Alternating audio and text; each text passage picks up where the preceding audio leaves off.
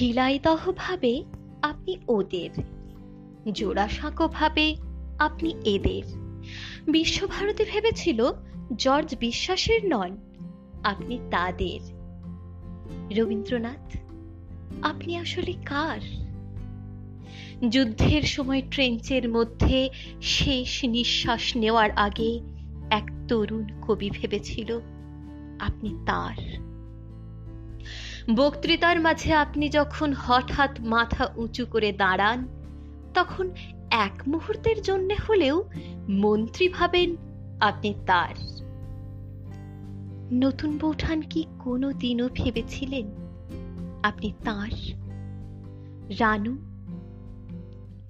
রবীন্দ্রনাথ, আপনি যে ঠিক কার, সে প্রশ্নের উত্তর বাঙালি আজও পায়নি। দাদামশাই ভাবেন, আপনি গোড়ার রচয়িতা, আপনি তাঁর। বাবা ভাবেন, আপনি বানিয়েছেন শ্রীনিকেতন, আপনি তার। মা ভাবেন, আপনার সুরেই বেজে উঠেছে ওর বীণা, আপনি তার।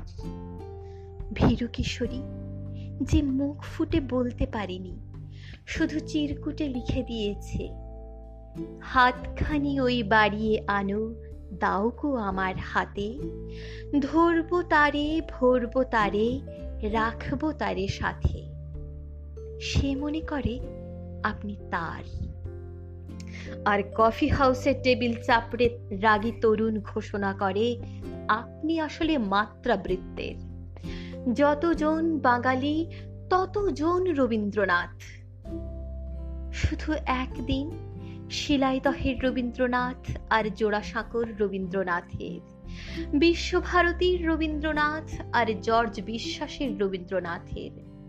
দাদামশাইয়ের রবীন্দ্রনাথ আর বাবার রবীন্দ্রনাথের। আওয়েনের রবীন্দ্রনাথ আর মায়ের রবীন্দ্রনাথের।